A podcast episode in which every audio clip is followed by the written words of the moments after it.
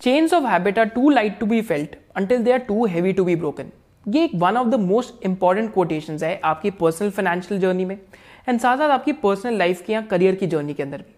क्योंकि एक बार कोई चीज़ हैबिट बन जाती है देन हम उसको ऑटोमेटिकली करने लग जाते हैं।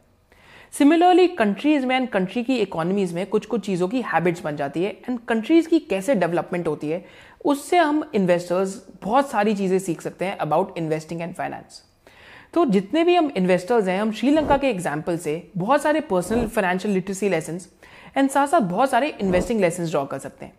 Towards the end of the video हमने जितने भी इंटरलिंकेज है कि आप कैसे श्रीलंका के एग्ज़ाम्पल से क्या चीज़ें सीख सकते हैं, हमने towards the end of the video में डिस्कस करी है। Before starting the video do smash the subscribe and the like button see you inside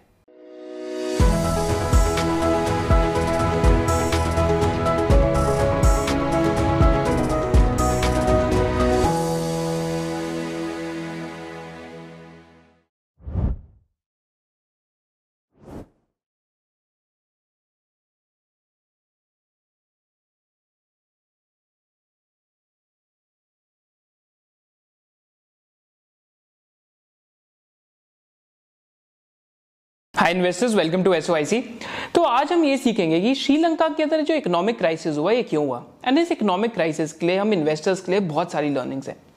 तो हम पहले एक बहुत सिंपल कॉन्सेप्ट से स्टार्ट करते हैं। That is the second third and fourth order consequence माने इकोनॉमिक्स में या साइकोलॉजी में जब भी कोई एक एक्शन होता है तो उसका सेकेंड थर्ड या फोर्थ ऑर्डर कॉन्सिक्वेंस होता है। तो यहाँ पे हम समझते हैं कैसे। तो इंडिया के अंदर जब कलोनियल गवर्नमेंट होती है basically when India was ruled by Britishers तो उस टाइम पे क्या हुआ था कि दिल्ली के अंदर कोबराज या फिर जो स्नेक्स हैं, उनकी पॉपुलेशन बहुत ज़्यादा थी।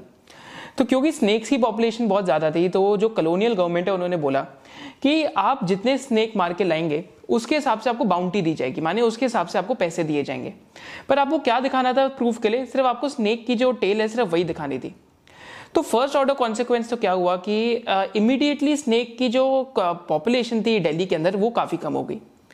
बट सेकेंड और थर्ड और फोर्थ ऑर्डर कॉन्सिक्वेंस क्या हुआ कि धीरे धीरे करके जो ब्रिटिश गवर्नमेंट है, उन्होंने देखा कि स्नेक्स की पॉपुलेशन काफ़ी तेज़ी से बढ़ रही है एंड एक्चुअली में स्नेक्स की पॉपुलेशन कुछ ज़्यादा ही हो गई है, माने काफ़ी सांप हो गए तो एक्चुअली में ये पता लगा कि लोग अपने घर के बैकयार्ड्स में ही स्नेक्स को ब्रीड कर रहे थे। क्यों ब्रीड कर रहे थे? ताकि थर्ड ऑर्डर कॉन्सिक्वेंस यहाँ तक क्या था?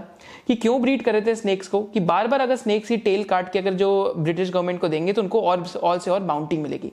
तो this is what led to the problem of misaligned incentives माने इंसेंटिव्स मिसलाइन हो गए। कुछ ऐसा ही एक कंट्री के अंदर हुआ है जिसका नाम है श्रीलंका।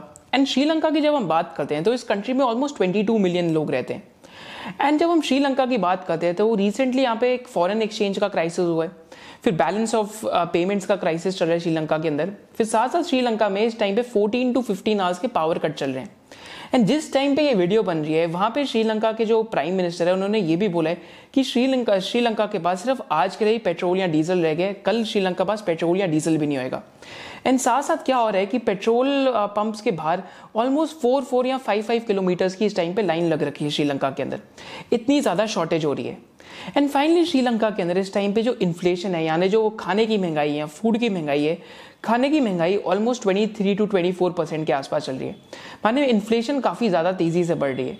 एंड श्रीलंका ने फ़र्स्ट टाइम एवर अपनी हिस्ट्री के अंदर जो फॉरेन डेट है, उसके ऊपर डिफ़ॉल्ट भी कर दिए माने जितने भी जितने भी फॉरेन लोन्स ले रखे थे श्रीलंका ने श्रीलंका ने उस पर डिफ़ॉल्ट कर दिए तो अब हम ये समझते हैं कि ऐसे क्या पाँच रीजन हैं जिसकी वजह से श्रीलंका में ये इकोनॉमिक क्राइसिस आया।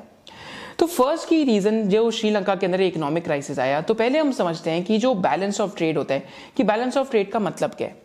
तो जब भी आप एक कंट्री को देखते हैं तो एक कंट्री नेचुरल है कि जब ट्रेड करती है एक और कंट्रीज़ के साथ तो एक कंट्री इंपोर्ट भी करेगी और एक्सपोर्ट भी करेगी।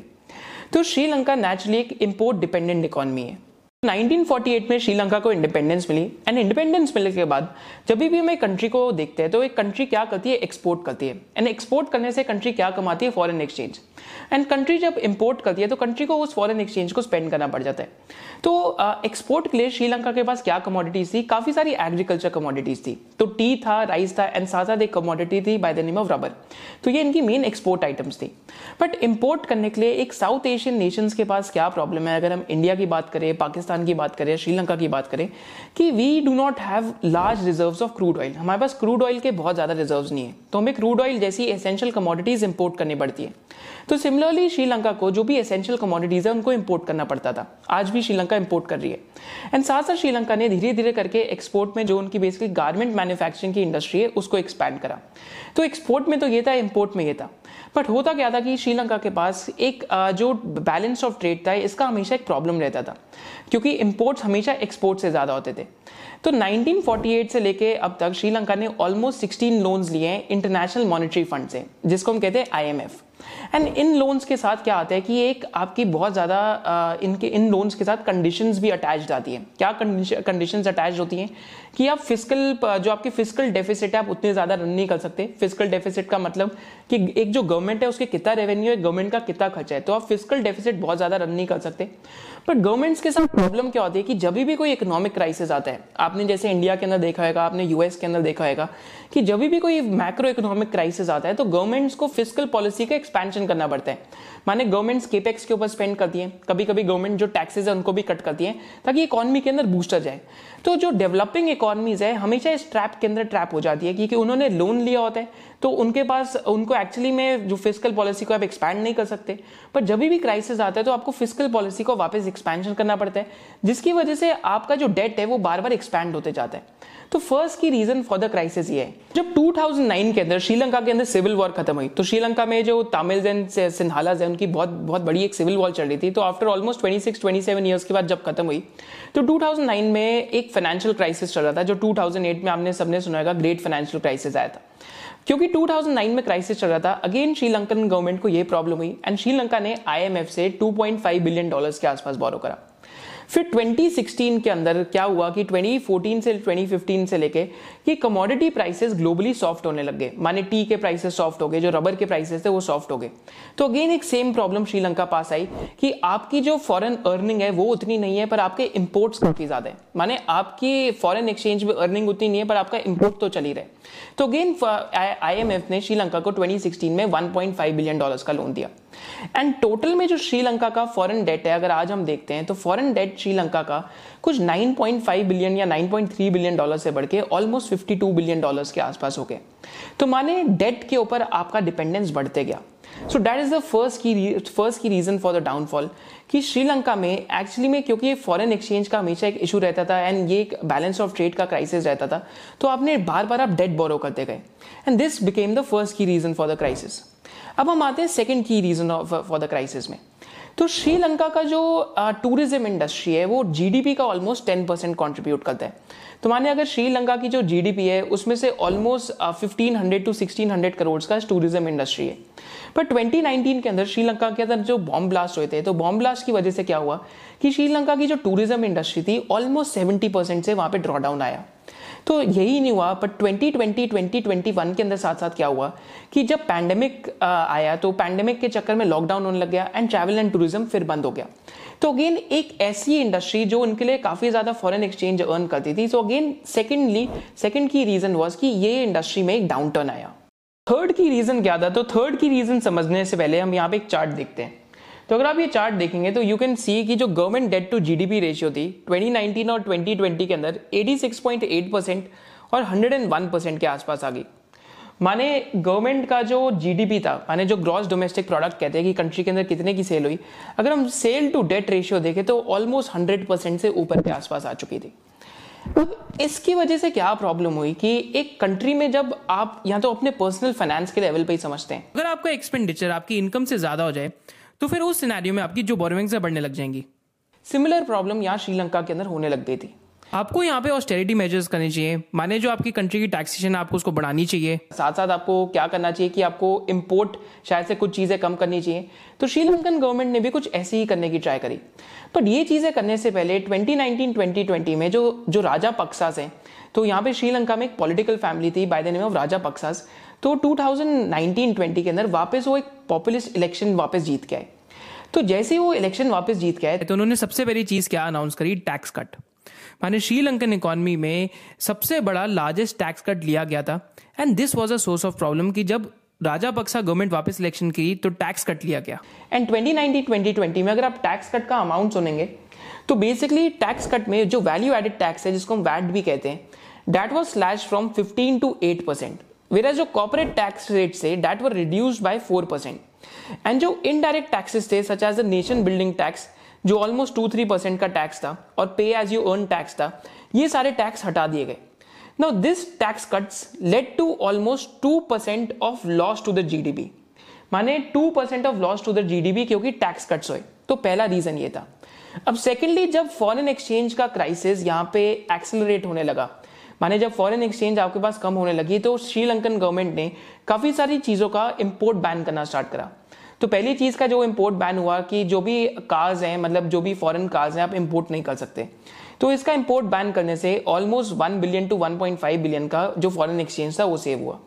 ठीक है यहाँ से तो सेव हो गया बट अब हमारा जो मेंटल मॉडल हमने बात करी थी second third and fourth order consequence की अब वो, अब वो यहाँ पे प्ले में आता है। तो जब हम वर्ल्ड की आज बात करते हैं तो we live in a globalised world माने एक इंटरकनेक्टेड वर्ल्ड के अंदर आज हम रहते हैं। तो श्रीलंका के अंदर क्या प्रॉब्लम हुई? कि श्रीलंका ने 2020 के अंदर आके 2020 2021 के अंदर जो फर्टिलाइज है एंड फर्टिलाइज़र है एंड जो केमिकल बेसिकली पेस्टिसाइड्स हैं, इनका इंपोर्ट बैन कर दिया फॉरेन एक्सचेंज को बता, बचाने के लिए। किसके नाम पे कि ऑर्गेनिक फ़ार्मिंग होगी organic farming I do agree कि लॉन्ग टर्म में एक अच्छा सोल्यूशन है बट ऑर्गेनिक फ़ार्मिंग एक बहुत land incentive way of farming है। एंड श्रीलंका के अंदर जो एरेबल लैंड है, जहाँ पे एग्रीकल्चर हो सकती है, वो तो ऑलरेडी घट रहा है। तो जैसे ही यहाँ पे ऑर्गेनिक फ़ार्मिंग का आया है एंड जैसे ही फर्टिलाइज़र एंड जो आपके फर्टिलाइज़र के साथ पेस्टिसाइड्स का बैन हुआ तो श्रीलंका के अंदर जो यील्ड थी that fell by almost fifty percent अब 50 परसेंट यील्ड गिरने से आप बताओ क्या हुआ? तो श्रीलंका की जो टॉप एक्सपोर्ट आइटम थी दैट वाज टी टी के साथ साथ श्रीलंका श्रीलंका के पास जो जो राइस भी था एंड साथ साथ श्रीलंका का जो जो कल्टिवेशन ऑफ़ रबर भी था, तीनों ही चीज़ें गिर गई। एंड श्रीलंका के अंदर इन तीनों चीज़ों की इन्फ्लेशन होनी स्टार्ट हो गई। तो अगर हम आज राइस का प्राइस देखते हैं तो राइस श्रीलंका में पहले एटी रुपीज़ श्रीलंकन रुपीज़ के आसपास आता था। सेम राइस आज फाइव हंड्रेड श्रीलंकन रुपीज़ के आसपास है। अगर आप मिल्क पाउडर का प्राइस देखते हैं तो milk powder almost hundred gram का पहले सिक्सटी रुपीज़ के आसपास का था। तो सेम मिल्क पाउडर आज two fifty to three hundred rupees का हो चुका है श्रीलंका के अंदर। एंड और भी यहाँ पे सेकंड और थर्ड ऑर्डर कॉन्सिक्वेंस था, था क्या? कि वैसे ही आपकी कंट्री के पास फॉरेन एक्सचेंज का क्राइसिस चल रहा है आपके पास फॉरेन एक्सचेंज अर्न करने के एवेन्यूज कम है पर आपने जैसे ही बैन लगाया तो आपका जो टी का कल्टिवेशन था जो वन ऑफ़ जो आपकी one of the major exporting items थी उसका प्रोडक्शन ही काफ़ी ज़्यादा गिर गया। तो अगेन आपका जो रेवेन्यू था एक्सपोर्ट से आने वाला वो अगेन दैट सफर्ड सेकेंड यहाँ पे अगर हम सेकेंड या थर्ड ऑर्डर कॉन्सिक्वेंस हम एक और देखते हैं तो श्रीलंकन गवर्नमेंट ने और भी इंपोर्ट्स बैन करे। तो श्रीलंका में टी के बाद जो गारमेंट्स की इंडस्ट्री है, वो काफ़ी अच्छा करती है। बट यहाँ पे सेकंड ऑर्डर कॉन्सिक्वेंस क्या हुआ कि आज हम एक ग्लोबलाइज वर्ल्ड में रहते हैं, जहाँ पे एवरीथिंग इज़ इंटरकनेक्टेड तो Sri Lankan companies use to import button तो अगर आप बटन भी नहीं इंपोर्ट कर पा रहे तो आप जो गारमेंट्स है, उनको आप कैसे बनाएँगे? तो अगेन इस इंडस्ट्री को भी सफ़र करना स्टार्ट हुआ, क्योंकि अब हाई क्वालिटी रॉ मटेरियल तो इंपोर्ट ही नहीं कर सकते, क्योंकि यहाँ पे आप प्रोसेस करके उसको एक्सपोर्ट कर रहे हैं। So this was the third key reason which let to the downfall of the Sri Lankan economy अब हम आते हैं फोर्थ की रीजन की तरफ़। फोर्थ की रीजन क्या था डिक्लाइन का? कि जैसे हमने बात करी कि यहाँ पे टैक्स कट हुआ था तो जैसे ही टैक्स कट हुआ तो फॉरेन इन्वेस्टर्स या जितने भी डेट होल्डर्स उनको क्या मैसेज किया कि गवर्नमेंट की इनकम और गिरने वाली है, क्योंकि गवर्नमेंट का जो रेवेन्यू है, उसमें टैक्सेस एक बहुत मेजर पार्ट प्ले करता है।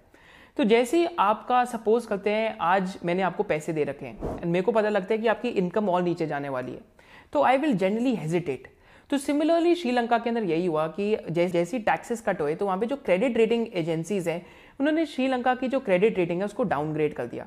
एक तरीके की जो आपकी रिपोर्ट कार्ड है कि ये कितना क्रेडिट वर्दी है। आपकी जो जैसे आपका क्रिसिल जो आपका जो जो आपका सिबिल स्कोर होता है तो अगर आपका सिबिल स्कोर खराब हो जाए तो आपको काफ़ी महँगे रेट पे इंटरेस्ट रेट मिलेगा।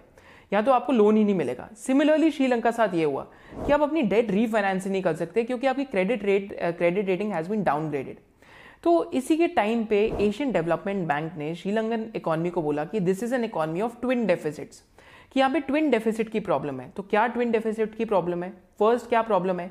कि इस इकोनॉमी में expenditure is more than the income जैसे हमने देखा कि इस कंट्री का जो जीडीपी टू डेट रेशियो है वो बहुत ज़्यादा था। तो पहला तो ये प्रॉब्लम था कि आपका एक्सपेंडिचर इनकम को आउटपेस कर रहा था।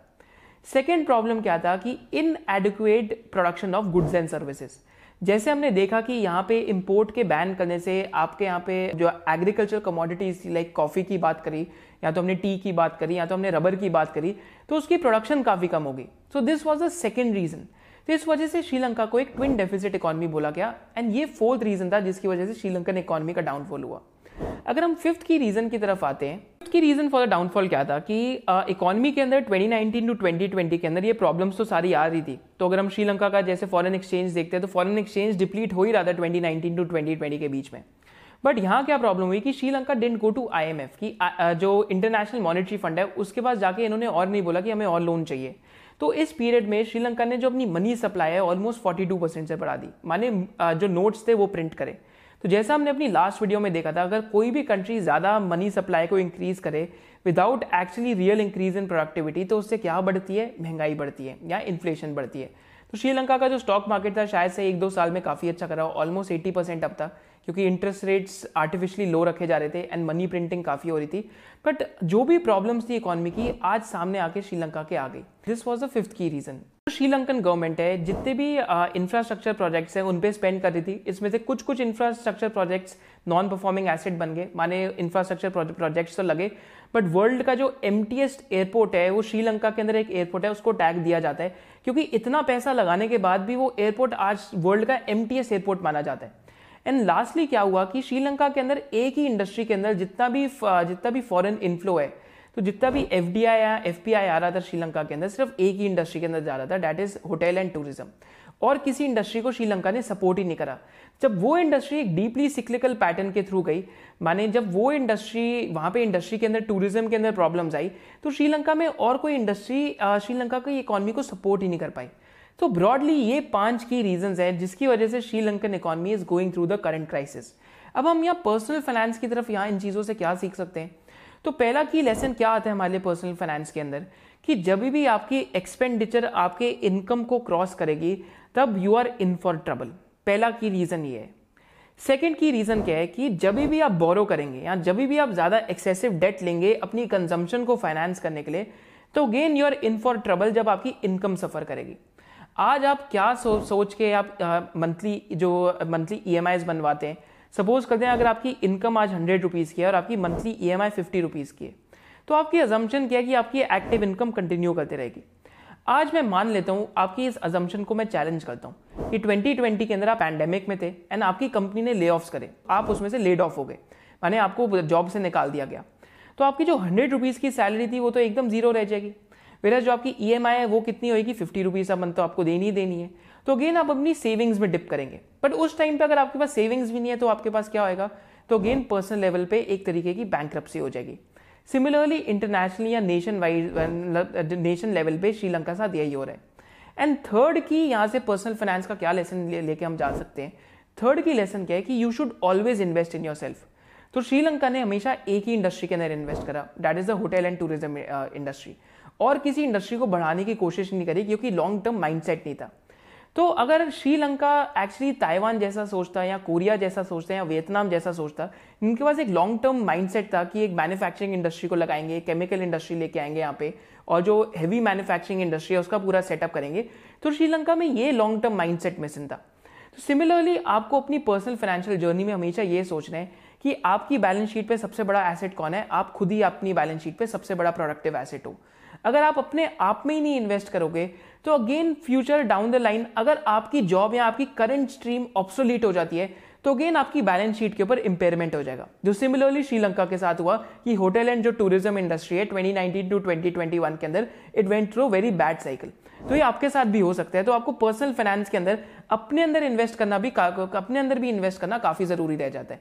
तो ये तो थ्री की पर्सनल टेक अवेज है जो हम पर्सनल फाइनेंस की यहाँ से ले सकते हैं। आप भी मेरे को कमेंट सेक्शन में बताइए कि और भी क्या क्या डिफरेंट पर्सनल फाइनेंस के टेक अवेज हैं जो हम श्रीलंका की इकोनॉमिक केस स्टडी से सीख सकते हैं। Thank you so much for joining us hope to see in the next session of us जय हिंद